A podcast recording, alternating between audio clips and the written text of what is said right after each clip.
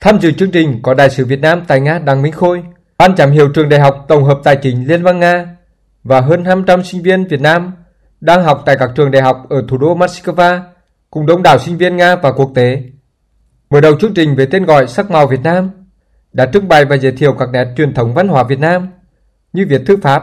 đan quạt, triển lãm tranh về quan hệ Việt-Nga, tranh về hoạt động của sinh viên Việt Nam tại trường, giới thiệu đồ lưu niệm đặc trưng của Việt Nam. Đông đảo sinh viên Việt Nam, Nga và quốc tế đã rất hào hứng tham gia các hoạt động này.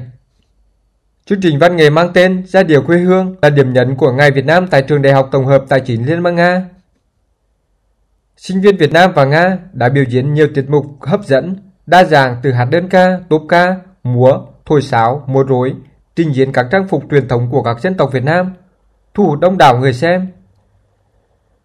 Ngoài ra, chương trình ẩm thực nét Việt cũng đã giới thiệu những món ăn đặc sắc mang đậm hương vị quê hương Việt Nam đến các bạn Nga và quốc tế. Phát biểu tại chương trình,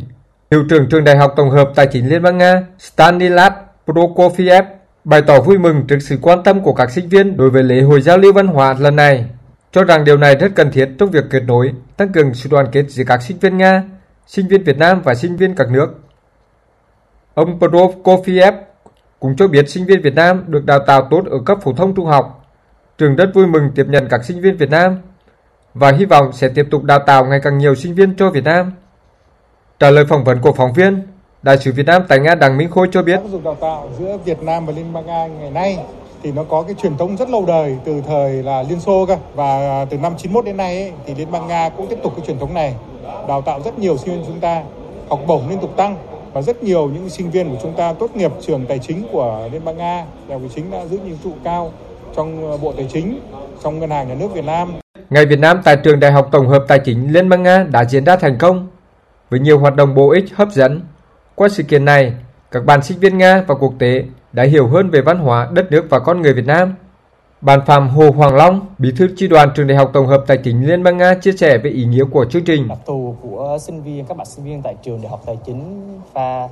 là các bạn sinh viên phần lớn là sinh ra là và lớn lên ở bên này.